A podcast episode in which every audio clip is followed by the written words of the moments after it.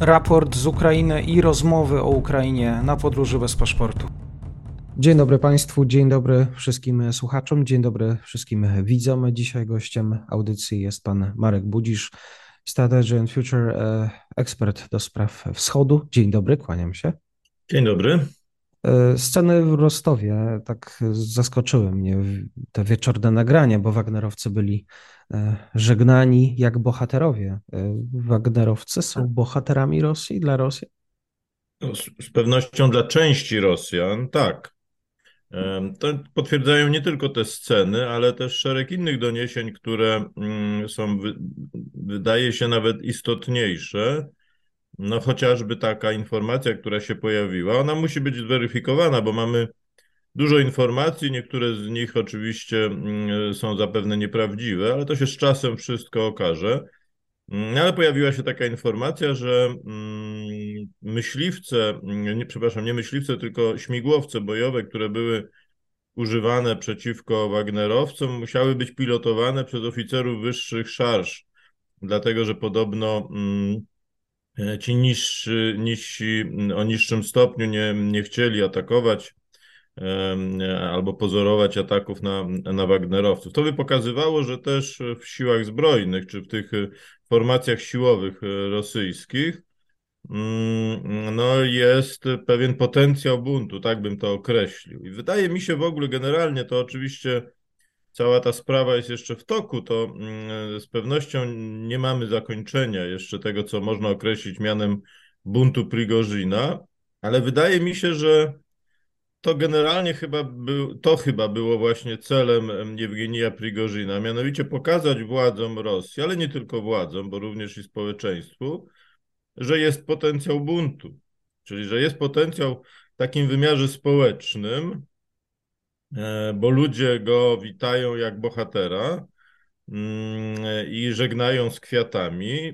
Nie ma żadnego spontanicznego wybuchu sprzeciwu, no tak jak chociażby mm, w czasie puczu Janajewa w Moskwie, e, e, ja go jeszcze dobrze pamiętam, w związku z tym tam w gruncie rzeczy było dość, była podobna sytuacja, siły, które weszły do gry były niewielkie, ale ludzie przede wszystkim mm, e,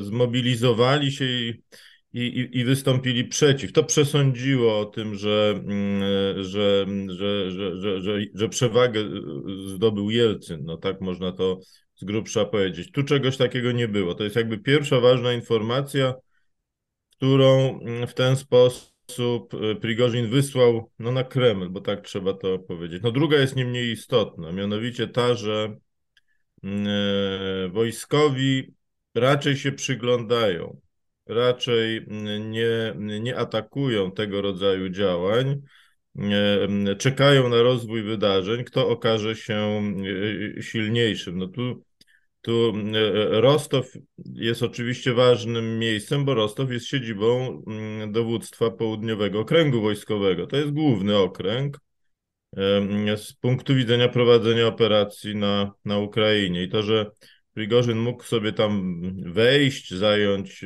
siedzibę dowództwa i sztabu, opanować najważniejsze mm, obiekty, no to to pokazuje mm, e, przynajmniej neutralną postawę wojska, znaczącej jego części, tak to bym powiedział. Podobna sytuacja w gruncie rzeczy powtórzyła się w Woronerzu, bo tu musimy pamiętać, że w Woronerzu ma swoją siedzibę, o ile dobrze pamiętam, 20 armia mm, rosyjska. Są tam znaczące siły, są lotniska wojskowe używane również w celu działań wojennych na, mm, na, mm, na Ukrainie. A w związku z tym, z wojskowego punktu widzenia, siły zbrojne z pewnością miały przewagę nad tą grupą Prigorzyna. No bo Prigorzyn E, to też warto zwrócić na to uwagę. On nie użył, on mówił, że on ma 25 tysięcy ludzi pod bronią i że te 25 tysięcy ludzi uczestniczy w Marszu Sprawiedliwości, jak on to określał, na Moskwę. Tylko, że to jest retoryka. No, realnie e, niezależni eksperci wojskowi mm, e, rosyjscy, pytani przez taki portal mm, Ważne Historie, oceniają, że no być może tam gdzieś było około batalionu żo żołnierzy pod dowództwem Prigorzyna, czyli a może nawet nie tyle Prigorzyna, co, co, co, co, co, co, jego ludzi, bo ta wysunięta kolumna, no to chyba raczej nie, był, nie, nie była prowadzona przez e, Prigorzyna. Mam na myśli tę, która e, udała się w stronę, w stronę Woronerza, a była nawet podobno widoczna w obwodzie lipieckim. Mhm. E, no w związku z tym to były nie jakieś wielkie siły. A w związku z tym to też jest pewien sygnał dla, taka jest moja ocena, dla władz w Rosji, dla Kremla i dla całej elity władzy, że jeśli, że jeśli się na poważnie zacznie, no to, mm, to te główne narzędzie, czy jedno z głównych narzędzi, które oni, którym oni dysponują, żeby kontrolować sytuację w Federacji Rosyjskiej, czyli struktury siłowe, no wcale nie muszą w sposób jednoznaczny opowiedzieć się po stronie rządzących. Mogą zająć taką postawę wyczekiwania. Mhm. Mm, I te, I te dwa ważne sygnały mm, zostały odebrane. Natomiast cała oczywiście historia jeszcze się nie zakończyła. Tu jeszcze możemy sporo rzeczy mm, obserwować. Zobaczymy. Tak jest, czyli test y, na lojalność jakiś można było w, w, tych kategoriach myśleć o tych wydarzeniach. Ramzan Kadyrow również y, miał swoją rolę do odegrania. No, też był taki element, dlatego że po mm, tym porannym wystąpieniu Putina, każdy, kto je oglądał, może dość łatwo stwierdzić, że to nie była pokazucha w sensie reakcji władzy rosyjskiej. To pojawiają się takie wątki, że to wszystko było ukartowane i tu um, uczestnicy tego, co się działo, zachowywali się trochę jak aktorzy w teatrze i, i grali swoje, swoje role. Taki element zapewne był też, ale, mm, ale nie, nie, nie podzielam tej oceny. Czy nie podzielam oceny, że tu wszystko było ukartowane, że to jest maskirowka, jakaś pokazucha rosyjska i tak dalej. Mm, to już w ogóle abstrahując od faktu, że władze w Rosji nie mają takiej zdolności. Rosja nie jest krajem, który byłby tak doskonale zorganizowanym, że tego rodzaju operacje mm, w sposób y, planowany i przy pełnej kontroli tego, kto je zaplanował, byłyby wykonywane. Przebieg wojny na Ukrainie pokazuje, że, że, to, że to tak w Rosji nie wygląda. E, no ale te reakcje i, i, i, sama reakcja Putina, jego zachowanie w czasie tego przemówienia, no i też to, co powiedział i późniejsze działania, one pokazują, że mm, to było odebrane przez władze jako realne zagrożenie, to po pierwsze.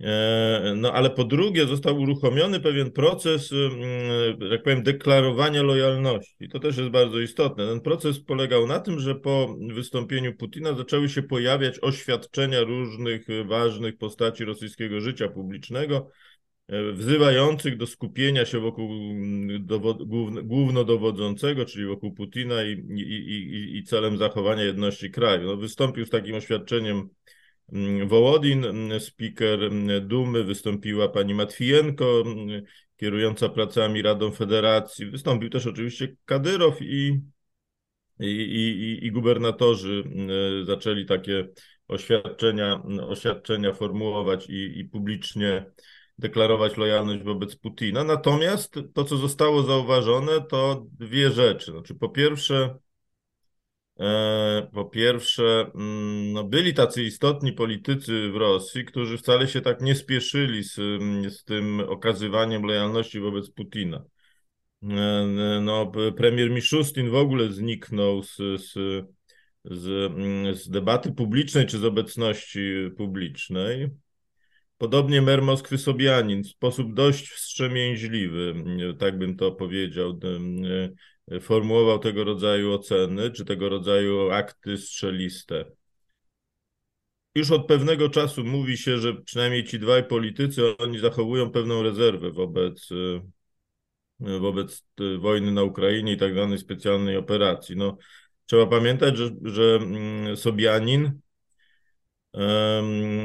zakończył mobilizację jesienną w Moskwie własną decyzją, którą obwieścił publicznie, jeszcze zanim Putin podobną decyzję podał do wiadomości. W związku z tym można nawet przypuszczać, że ta decyzja Putina została wywołana e, tym, co zrobił mm, Sobianin, bo wówczas groziło być może mm, e, no, rozszerzenie się te, tego rodzaju decyzji i w związku z tym to Putin by stanął wobec takiej formuły nieco dość czytelnej, no pewnego nazwijmy to buntu gubernatorów. Ale oczywiście to się nie stało, bo rosyjska władza jest tak zbudowana, że jak odbiera sygnały, iż część elity jest niezadowolona z z jej polityki, to koryguje swoją politykę dość, e, dość szybko. I teraz w gruncie rzeczy stało się, się, się wydaje się, że stało się to, znaczy, że podobne zachowanie, czy podobny mechanizm został uruchomiony.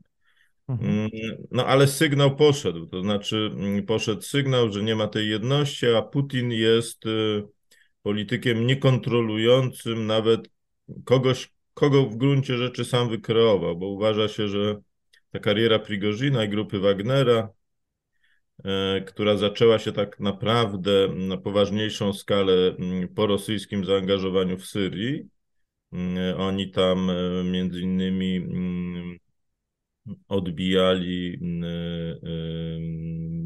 miasta w środkowej, w środkowej Syrii w tej pierwszej fazie wojny. W związku z tym uważa się w Rosji, że takim patronem Prigozina i kimś, kto spowodował, iż on wyrósł na znacznie wyższy poziom niż był do tej pory, był sam Putin i administracja Kremla. No w związku z tym sygnał, który poszedł jest taki, że Putin nie jest w stanie e, nie jest w stanie kontrolować e, tego, dla kogo jest patronem. To jest sygnał pewnej słabości.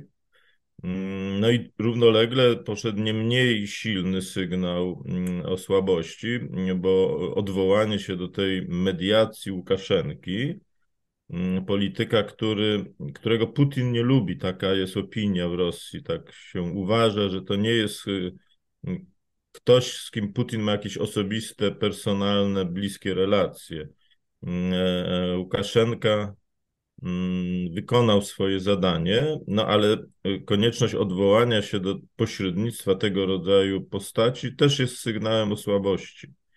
I w moim odczuciu oczywiście nie wiemy, jak będą przebiegały następne wydarzenia i następne sekwencje tego, co się w Rosji dzieje. To sporo zależy od sytuacji na froncie wojny na Ukrainie, ale mm, mamy do czynienia z istotnym osłabieniem, moim zdaniem, władzy Putina i z czasem oczywiście to nie są w Rosji te procesy polityczne, one nie, ma, one nie dzieją się z godziny na godzinę. Tu trzeba mieć nieco więcej cierpliwości, ale ja uważam, że z czasem to się mm, e, ujawni. Znaczy ta słabość Putina się ujawni, albo być może ujawni się już niedługo, bo też pojawiły się takie informacje, że jednym z elementów tego porozumienia między Kremlem a Prigozinem no, są zasadnicze zmiany w do, kierownictwie Ministerstwa Obrony mm, i w, i w sztabie generalnym. Też pamiętajmy ten, to, to nagranie Prigozina, kiedy on rozmawia z wiceministrem obrony Jewdokurowem i z zastępcą szefa sztabu mm, Wasiliewem bodajże generalnego i on ich traktuje trochę jak chłopaczków, każe im mówić sobie na wy, zwracając uwagę, y, że y, no i tam ich y, ruga. To też pokazuje pewną rzeczywistą relację władzy i wpływów i możliwości. To, to, to też był istotny sygnał dla rosyjskiej publiczności. No w Rosji e, e, nie ocenia się ludzi, znaczy inaczej powiem, w Rosji wydaje mi się, że takim istotnym kryterium oceny ludzi jest funkcja, którą oni zajmują i ten, który ma wyższą rangę i wyższą pozycję w pewnej strukturze władzy, no też w sposób manifestacyjny i bardzo często mm, no, taki obcesowy e, pokazuje swoją wyższość. Teraz Prigorzin to zrobił, rozmawiając z, z wysokimi z generałami, wysoki, wysokimi oficerami wysokiej rangi, mm, no to, to też pokazuje pewną, pewną zmianę relacji. To jest też sygnał, który, mm, który został, został wysłany. A w związku z tym wydaje mi się, że to proces dopiero się rozpoczął. Ja uważam, że to będzie proces osłabiania władzy Putina, a nie wykluczone, że być może takiego przygotowania do jego odejścia. E, Zapewne, czy być może kluczową datą będzie data przyszłorocznych wyborów prezydenckich. Tutaj trzeba pamiętać o tym, że Putin jeszcze oficjalnie nie ogłosił gotowości do kandydowania. Mm, on zresztą najczęściej ogłasza mm, dość późno te, te, te swoje decyzje. A w związku z tym nawet bym nie wykluczał e, takiego scenariusza, że Putin nie będzie kandydował w tych następnych wyborach, no ale to jest jeszcze dużo czasu, w związku z tym tu się jeszcze dużo może, mm, może mhm. wydarzyć. Mhm. Jaką rolę odgrywała tutaj ta broń jądrowa, nuklearna? Bo też pojawiały się wieści, informacje, że e, Wagnerowcom po drodze może być, e, mogą, mogą się skupić właśnie na tym obszarze, chcieliby mieć e, kontrolę nad obiektami. To bym nie przeceniał tej, tej mm, tej sytuacji, dlatego że e, no nawet zdobycie magazynu, w którym składowane są głowice jądrowe, nie oznacza zdolności do ich użycia, bo to, to nie jest taka prosta sprawa. To nie, to nie jest e, pocisk, którego, który załadowany do, do komory karabinu czy, czy, czy, czy, czy działa można, można wystrzelić. To, tu nie sądzę, żeby, żeby ten scenariusz był scenariuszem realnym. Natomiast, e, natomiast rzeczywiście mm, to takie ryzyko, bo to ryzyko istnieje. Musimy pamiętać o tym, taka jest też moja obserwacja, że każdy scenariusz destabilizacji wewnętrznej w Rosji, w tym scenariusz jakiejś niekontrolowanej destabilizacji, na przykład wojny domowej, mm, na Zachodzie, przede wszystkim w Stanach Zjednoczonych, jest traktowany jako niesłychanie groźny, mm, dlatego właśnie, że może to oznaczać, iż ten największy arsenał jądrowy, który jest w posiadaniu Federacji Rosyjskiej, no dostanie się w niepowołane, w niepowołane ręce.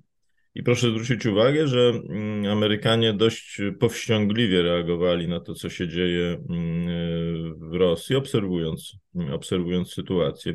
Ja uważam, że oni, mm, gdyby to, o czym się w Polsce często dyskutuje, czyli i traktuje jako pożądany pewien scenariusz rozwoju, rozwoju wydarzeń, czyli, czyli, czyli jakiś zamęt wewnętrzny, jakaś formuła rozsypywania się Federacji Rosyjskiej, no to jeżeli tego rodzaju zjawiska by się uruchomiły, to ja uważam, że Amerykanie by mm, zaczęli myśleć o stabilizowaniu sytuacji.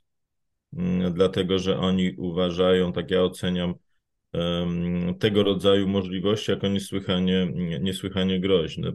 Mówię o tym, bo to jest dość, e, a właściwie zasadnicza różnica między tym, jak wydaje mi się większość opinii publicznej w Polsce postrzega przyszłość Rosji, a tym, jak ją postrzegają na Zachodzie, tymi mhm. naszym głównym, głównym sojusznikiem.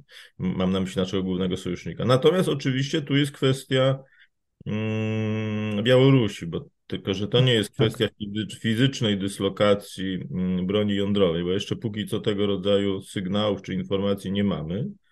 Tylko to jest kwestia pewnej sygnalizacji strategicznej, czy pewnej gry o równowagę strategiczną między Stanami Zjednoczonymi a, a Rosją. I to ta, ta, ta, ten projekt rezolucji e, dwóch senatorów amerykańskich, który został sformułowany i on dotyczy między innymi e, kwestii dyslokacji broni jądrowej na Białoruś, no jest takim właśnie, właśnie takim sygnałem również e, wysyłanym dla, dla Rosji. Ten w ogóle wątek atomowy, to musimy być na to przygotowani. O tym mówię od pewnego czasu. On na, w najbliższych miesiącach i latach będzie odgrywał większą rolę, dlatego że Rosjanie uważają, że mm, w ich interesie leży destrukcja mm, właściwie już nieistniejącego tego, tej całej sieci porozumień rozbrojeniowych, Dlaczego w ich interesie? Dlatego, że mm, y, tam się zakorzenił taki pogląd, i wydaje mi się, że on jest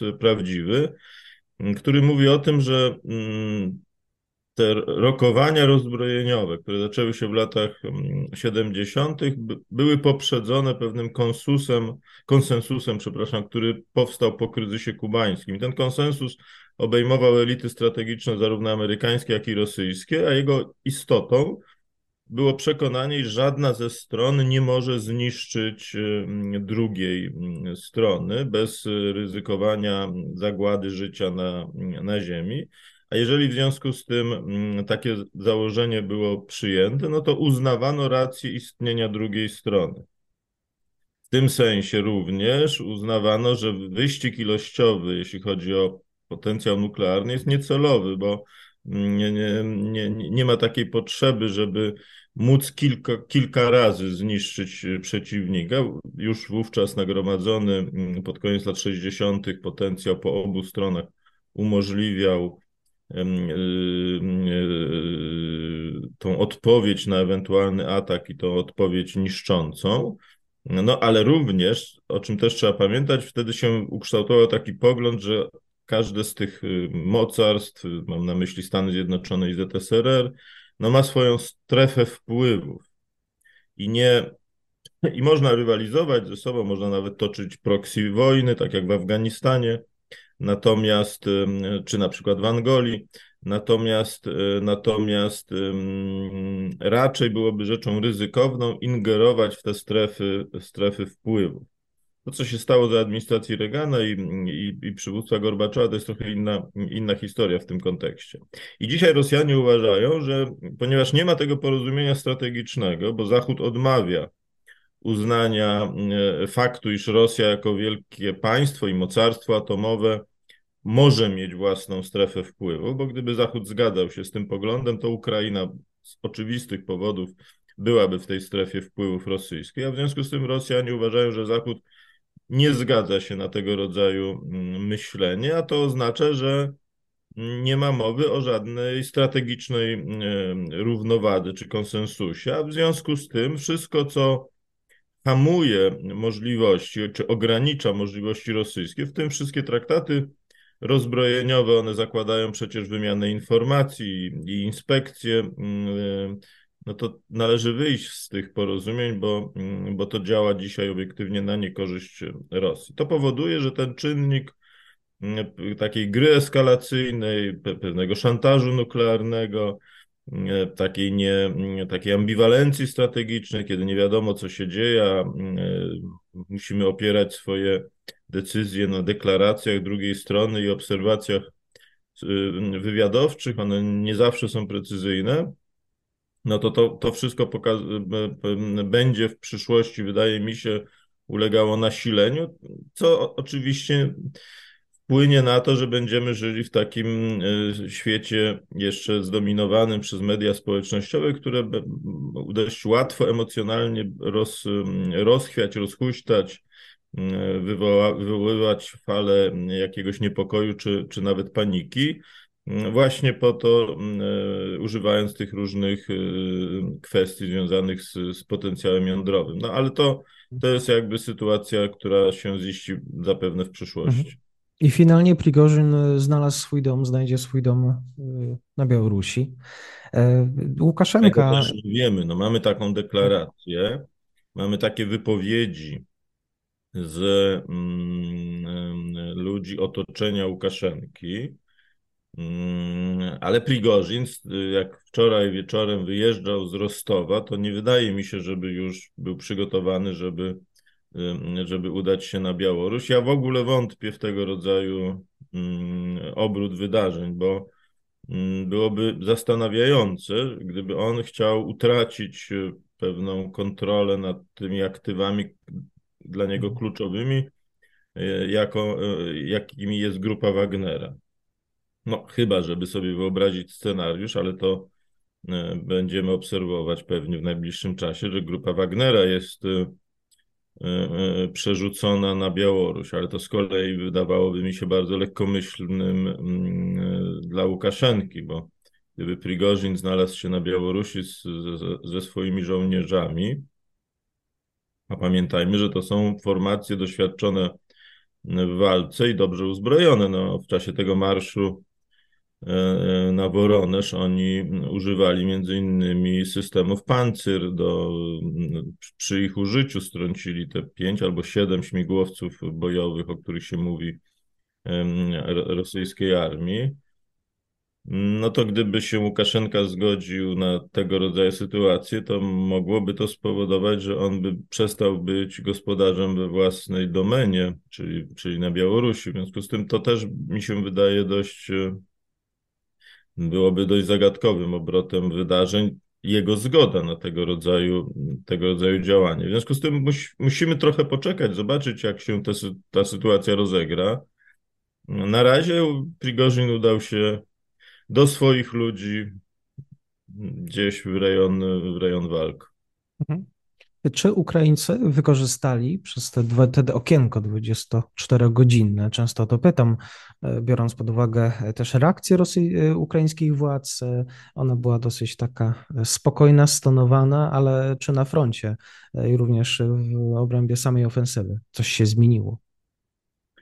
Nie ma na razie, mm, znaczy po pierwsze Ukraińcy zachowywali powściągliwość, bo sami nie do końca zapewne wiedzieli, co się, mm, co się dzieje.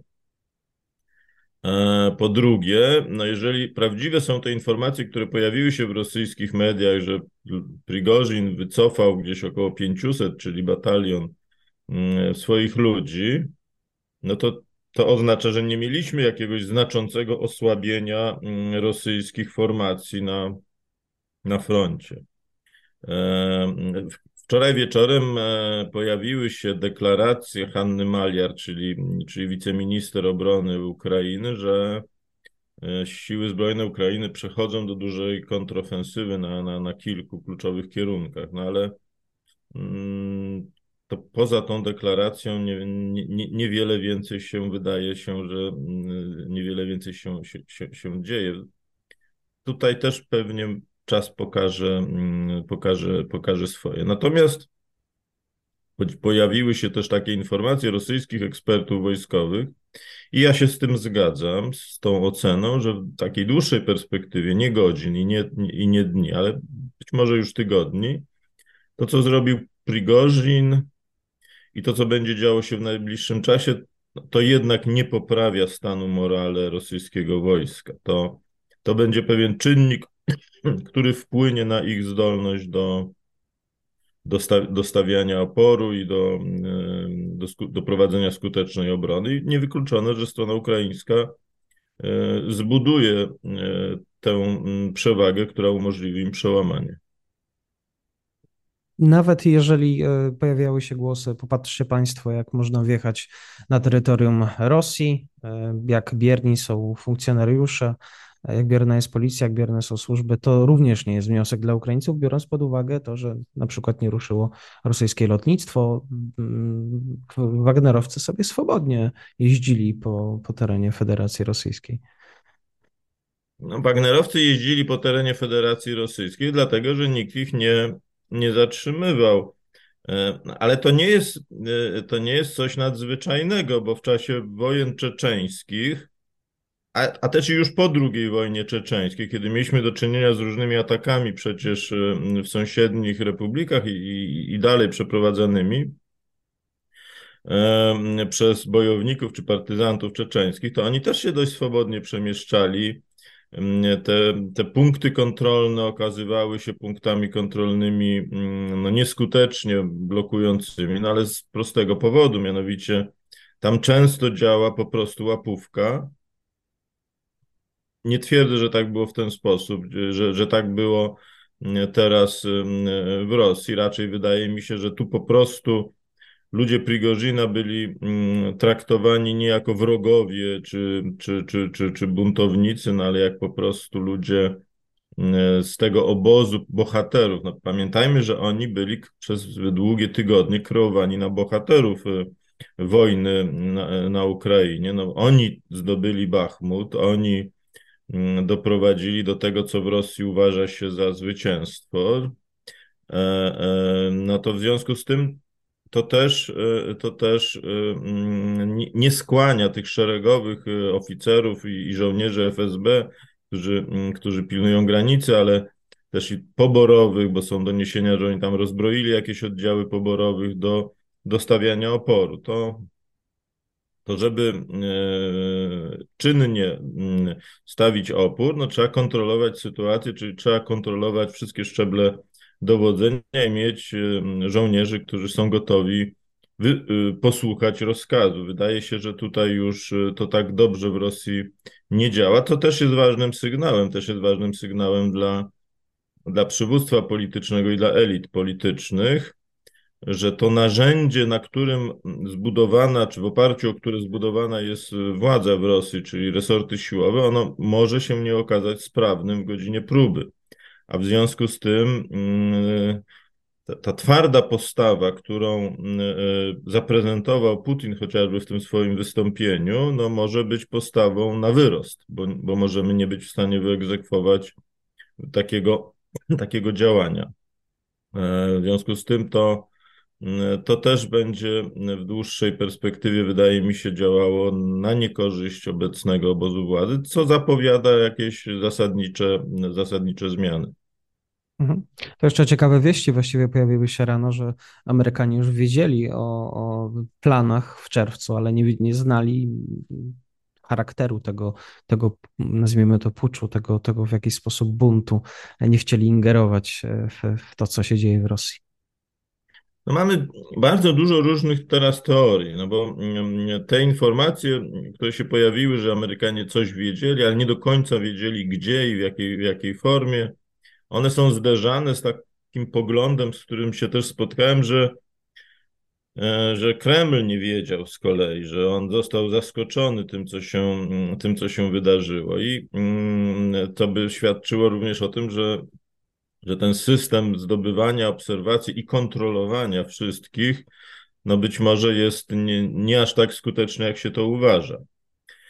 E, dlatego że mm, też w Rosji pojawiły się informacje, że na przykład do wielu mieszkań i adres, adresów zameldowania, ale nie tylko zameldowania, bo też i przebywania byłych żołnierzy e, Wagnera, którzy są dzisiaj w rezerwie Wagnera, bo Prigorzin mówił też, że ma 25 tysięcy ludzi rezerwy E, to są ci, którzy jakby przewinęli się przez grupę Wagnera, zostali wypuszczeni do domu. No to w kilku co najmniej przypadkach do tych mieszkań, tych ludzi, którzy tam mieszkali, przychodzili policjanci agenci e, FSB, żądając E, e,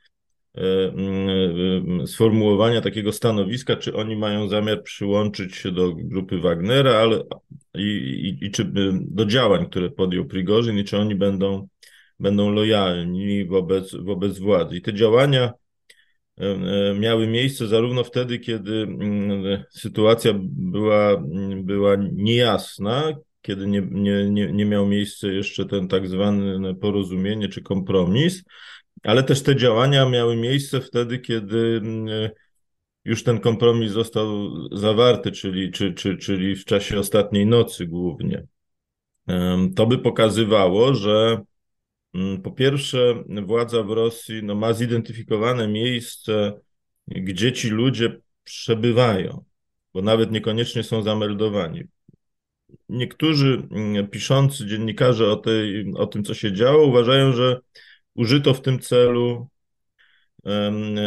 zdolności do identyfikowania na podstawie sygnału radiolokacyjnego telefonów tych byłych żołnierzy grupy, grupy Wagnera. No ale to trzeba mieć cały rejestr tych telefonów, wiedzieć kto się jakim posługuje i tak dalej, i tak dalej. To jest pewien skomplikowany mechanizm, który jak się wydaje został uruchomiony. No ale to oznacza, że władze mają pewne wyobrażenie, gdzie znajdują się ludzie Wagnera, już ci, którzy nie służą na, na froncie.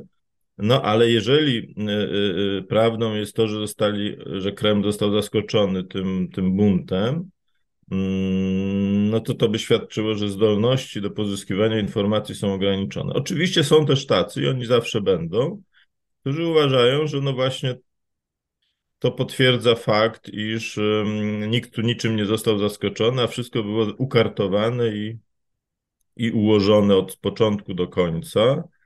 Mnie ta teza wydaje się nie, nie, nie bronić w świetle z tych reakcji, wydarzeń, które wczoraj obserwowałem, no ale to czas pokaże. Też będziemy za, za jakiś czas bogać o, o, o informacje, bo, bo te informacje pojawiają się właściwie w co godzinę i będziemy pewnie z czasem mieli pełniejszy obraz tego, co się wydarzyło. Tak jest. Prigorzin, tutaj przypominając, opuścił wczoraj wieczorem, w sobotę, siedzibę dowództwa Południowego Okręgu Wojskowego w Rostowie nad Donem. Rzecznik akurat Kremla, Dmitrij Pieskow, poinformował, że ta sprawa karna przeciwko Prigorzynowi zostanie umorzona. I tutaj dodał, wyjedzie na Białoruś, ale czy wiedzie, to będziemy obserwować, bo sytuacja jest zmienna. Pan Marek Budzisz, kłaniam się, bardzo dziękuję. Dziękuję bardzo.